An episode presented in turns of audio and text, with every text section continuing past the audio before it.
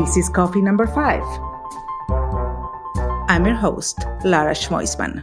Hi, Taylor. Thank you for being here, drinking some coffee with me this afternoon.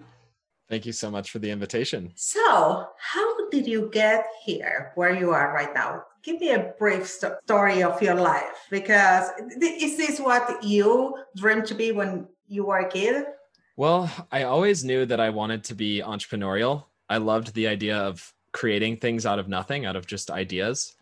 And when I was younger, I was very interested in technology, specifically in hardware. So, cell phones and computer parts and cars and just anything that was mechanical. I was really fascinated by. Just just like my son. Yeah, the yeah, like your your son who's into programming. And so my my journey sort of led me to experiment with building computers and uh, to just really get deep into that world. And then through high school and uh, in the years after, I started to sort of shift away from that a little bit and being a little bit more focused on creativity. So music and design. And that led me to start a design firm and a, a marketing, uh, branding, web development company uh, that I started just as myself as a consultant and just started working on helping entrepreneurs build a presence online, which I just love to be able to have that sort of again from nothing to something and to help someone yeah, I, I think I know something about that. A little bit. yeah, I think you of every everyone definitely knows a lot about that. Um, so yeah, so I followed that path, and in 2014, I had an opportunity to try a VR headset, and that was the moment that completely just changed my entire life. That was the aha moment, literally the second that I tried it. And since that point, I haven't looked back, and I've just done everything that I can to really support the VR ecosystem and as of early 2019 started to look at the education space within VR because it's just such an incredibly powerful tool for learning.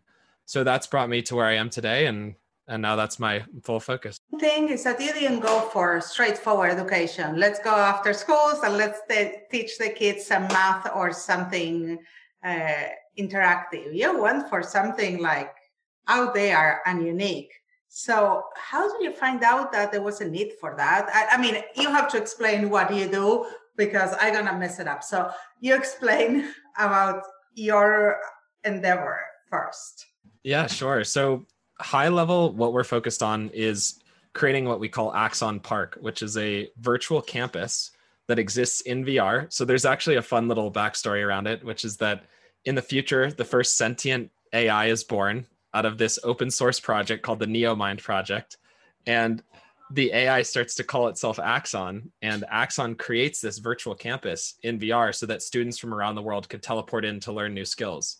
And so Axon is actually a tutor that's living in VR that is talking to the students and teaching them. And ideally, over time, we're going to be making this AI very sentient. So it really feels like you're talking with a tutor.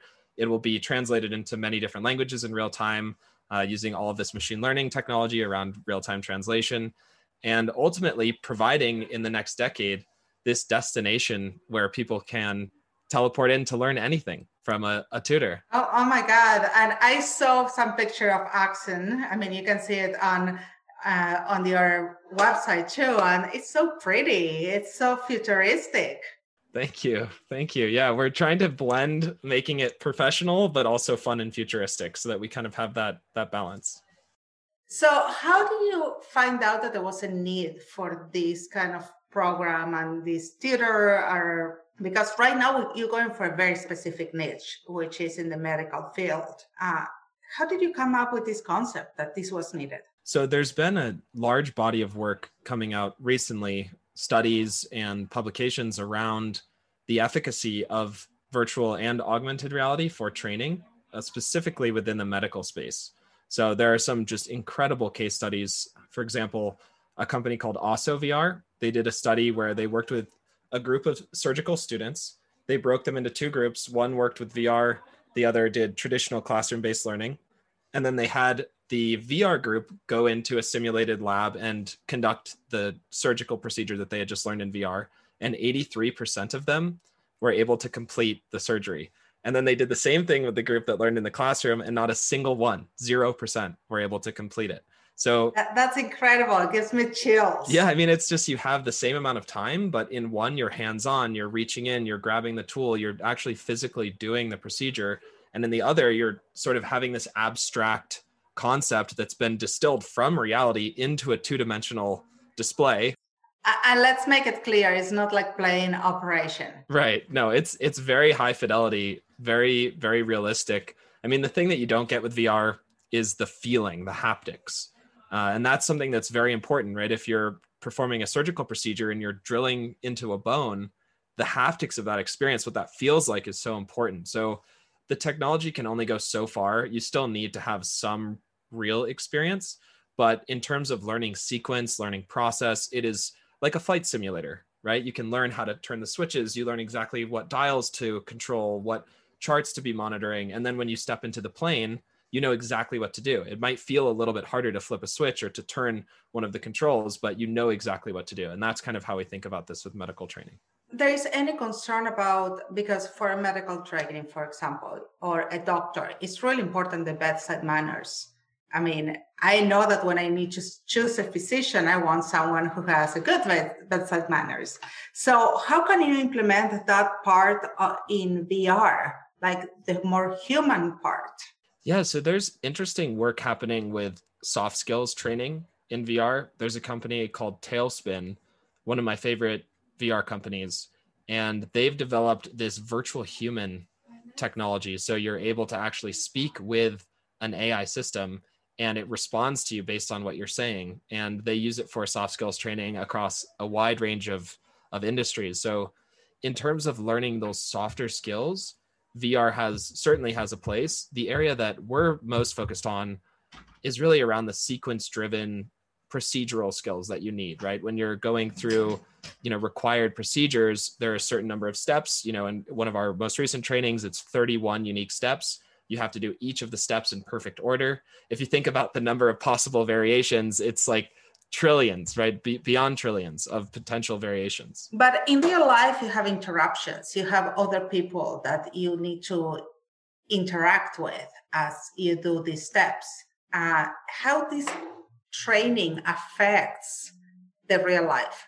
Because when you do this training, you do it without interruptions, or you are contemplating those in the program as well.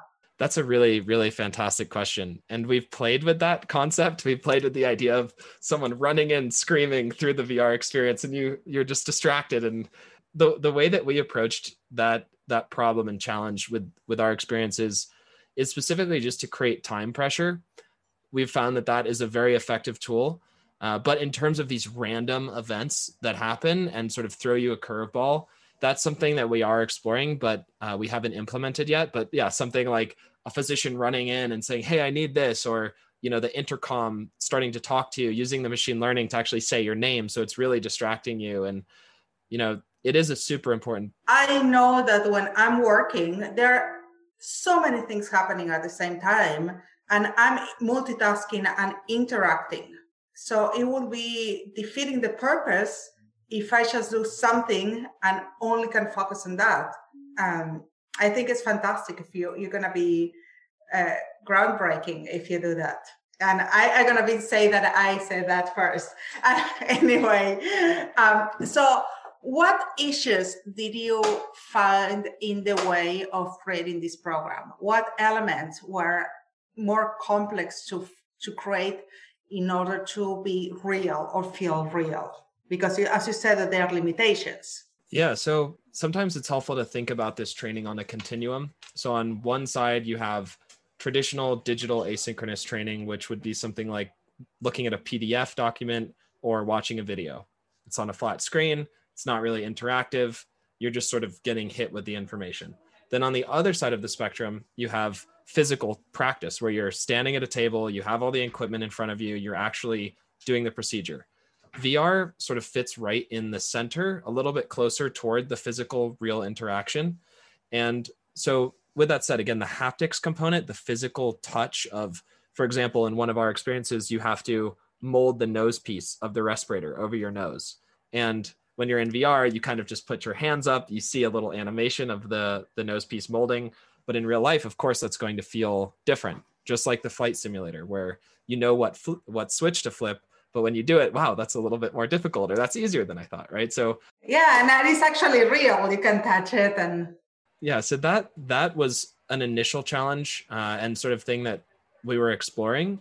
But what we found as a sweet spot for this training is really just teaching sequence. So making it very clear that this is not designed to replace in person training, but what it is designed to do is ensure that the learner can truly perform the sequence, which is the issue most of the time when you look at the studies. Uh, a lot of these mistakes are made on sequence. It's not that they're you know when they i mean there are a lot of incorrect uses of the equipment as well but a huge issue a majority issue in a lot of these studies is just sequence people forgetting items people doing them out of sequence which can lead to real consequences um, so that's been our initial approach and in terms of other challenges with vr and ar you know i'm not sure you know your listeners i'm not sure how much experience they've had with vr and ar but essentially can we make a difference explain the difference between vr and ar of course, yeah. And so again, going back to this continuum model, on on one side you have virtual reality, VR, which is every single photon, every single piece of light that comes into your eye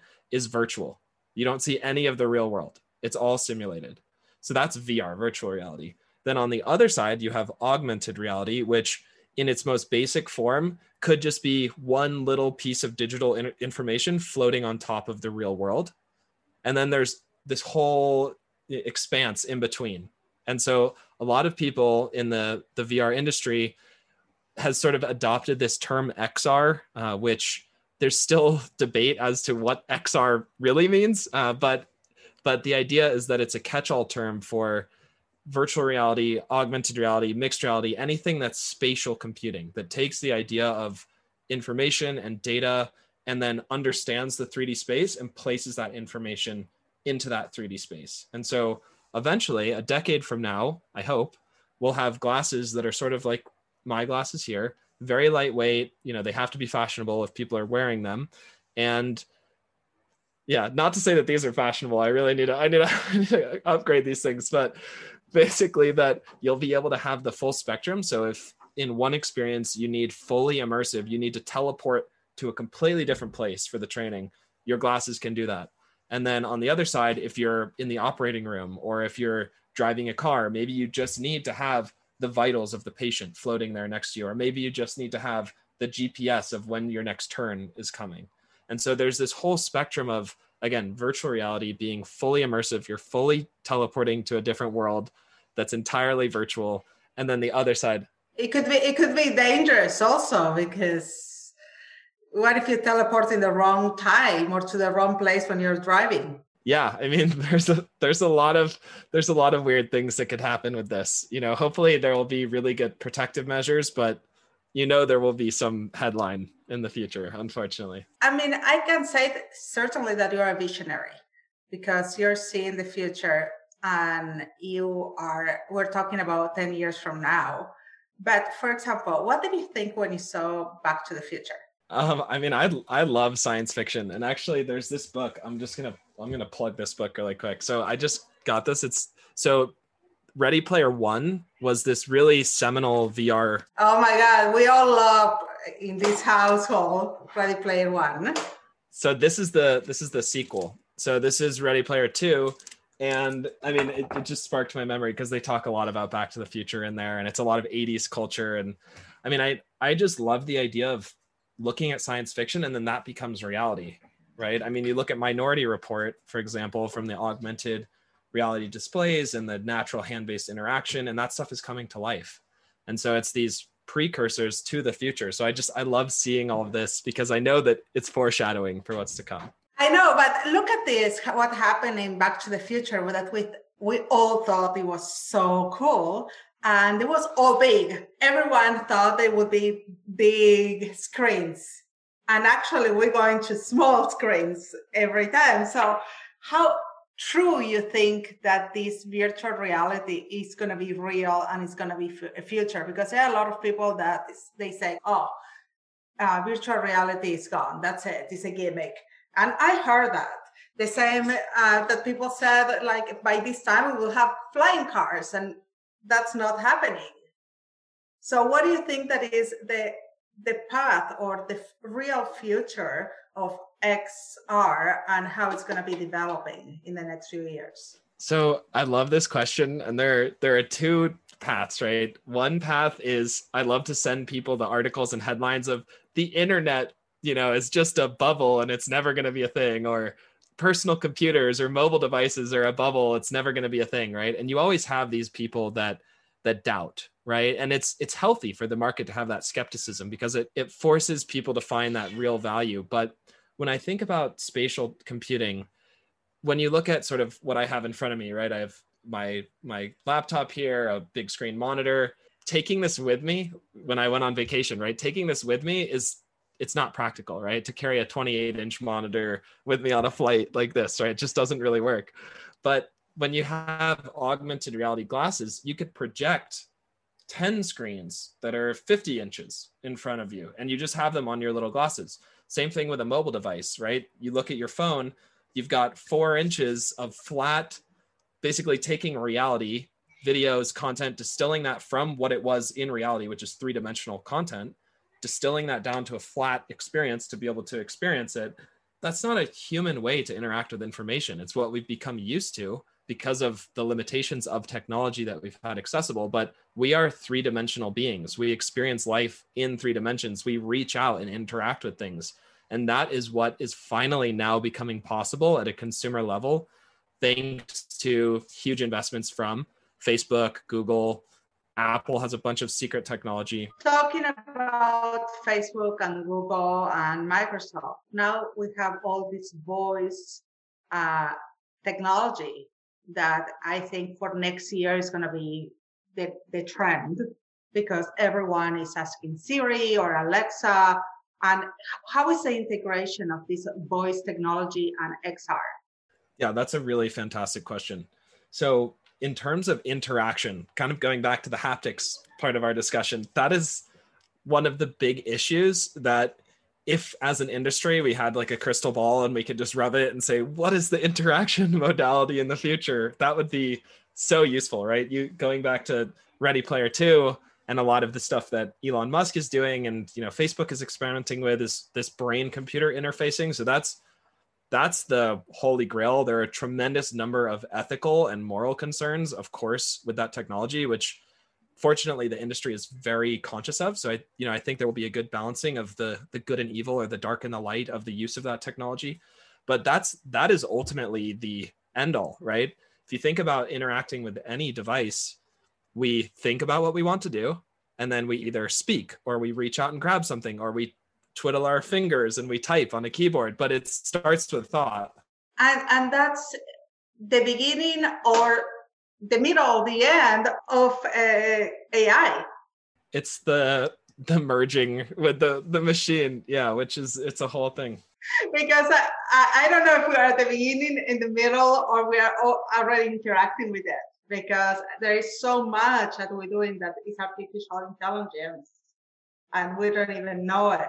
Like even in the social media world, there is a bunch of AI interacting with us. Yeah, and and to your point about the voice interaction, I mean, that is the stepping stone, right? That's a more natural interaction. We speak as humans. We we use our voice. So that is a natural form of interaction using a keyboard and mouse is not a natural form of interaction.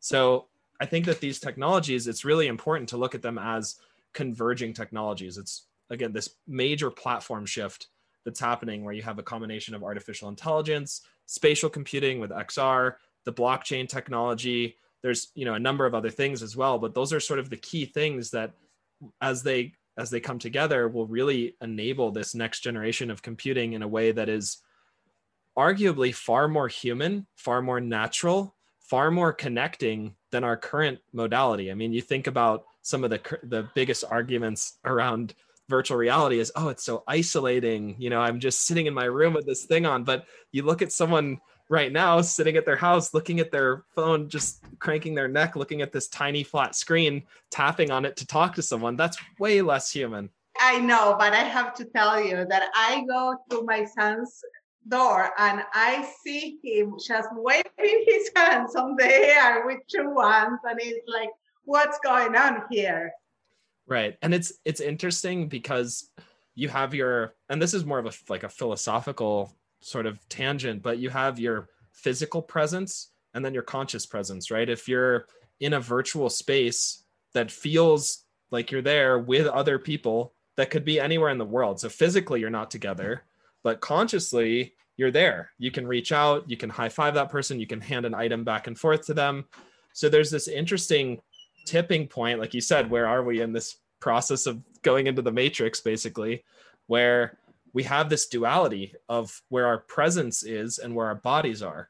And when you think about VR, it's kind of actually delineating it more cleanly because right now you've got these kids sitting at the, the dinner table just looking at their phone, right? They're not present with their family or whoever's sitting there with them. So with VR, at least they're fully there, right? And then when they're not in, they're fully present in the real space. I have a question for you because now that we were, I mean, I was always digital except going and meeting with clients, but now we're all being forced to be digital. What is the future of the te- telecommunications and VR? Again, I think spatial is really a key thing. And there's actually a company called Spatial, uh, and they're pretty pioneering in this area. They enable holographic communication. So, kind of, you imagine Star Wars, Princess Leia type holograms. And it, you know, in Star Wars, it's projected from the device, whereas uh, with spatial, you'd be using a headset. But that definitely seems to be a direction that things are going where people feel like they're in the same space. And that could be with VR or AR. So you could have a fully virtual office where all people see is this virtual office. But then you could also have an augmented reality version where I'd be sitting here and then I'd see a hologram of you in my physical space, but there'd be a digital hologram of you.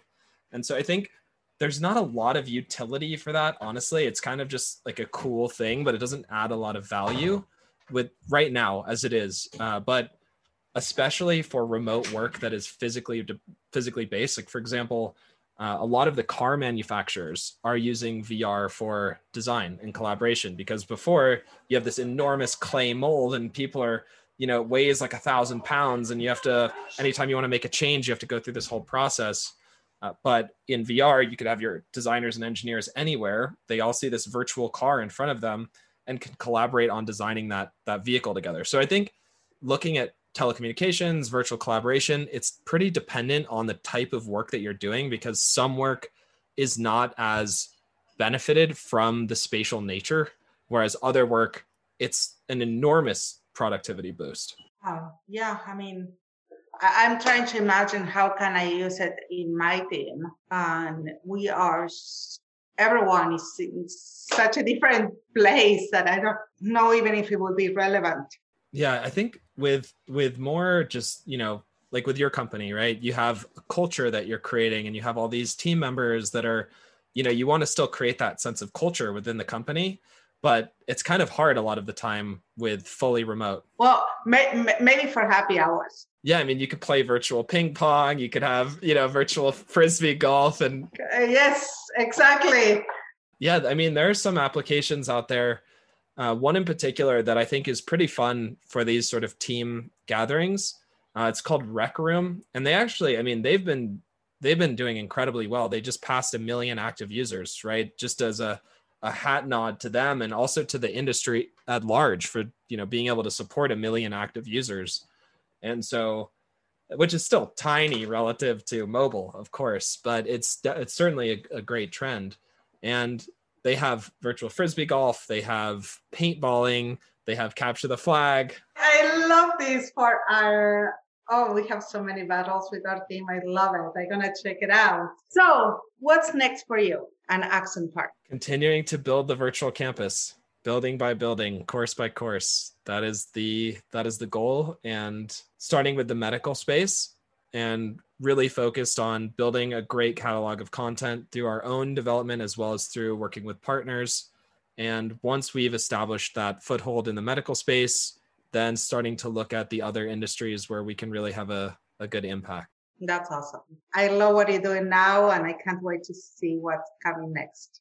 So thank you so much for being here, Taylor. And I'm gonna bring you back as new technologies come out because I love to debate with you and to see that it's going in the right track, or at least what we think is the right track. Yeah, and I really appreciated all of your questions because there's, you know, a lot of fear around this technology and there's a lot of, you know, just people don't really know what to expect. And so all the questions that you're asking around how's this going to impact the world you know how's this really going to work it's really powerful and important to ask. So because people that work in vr kind of get stuck in their own way of thinking i think sometimes. So it's well i think that people get afraid and then they don't ask questions.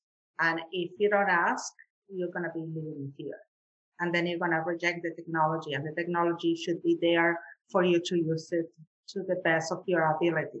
Agreed. Yeah. Well, thank you so much for the invitation. Thank you for joining us. If you like the show, remember to leave a review. I will really appreciate it. If you want to know more about marketing and myself, follow me on Instagram. My handle is Lara Schmoisman. Was so good to have you here today. See you next time. Catch you on the flip side. Ciao, ciao.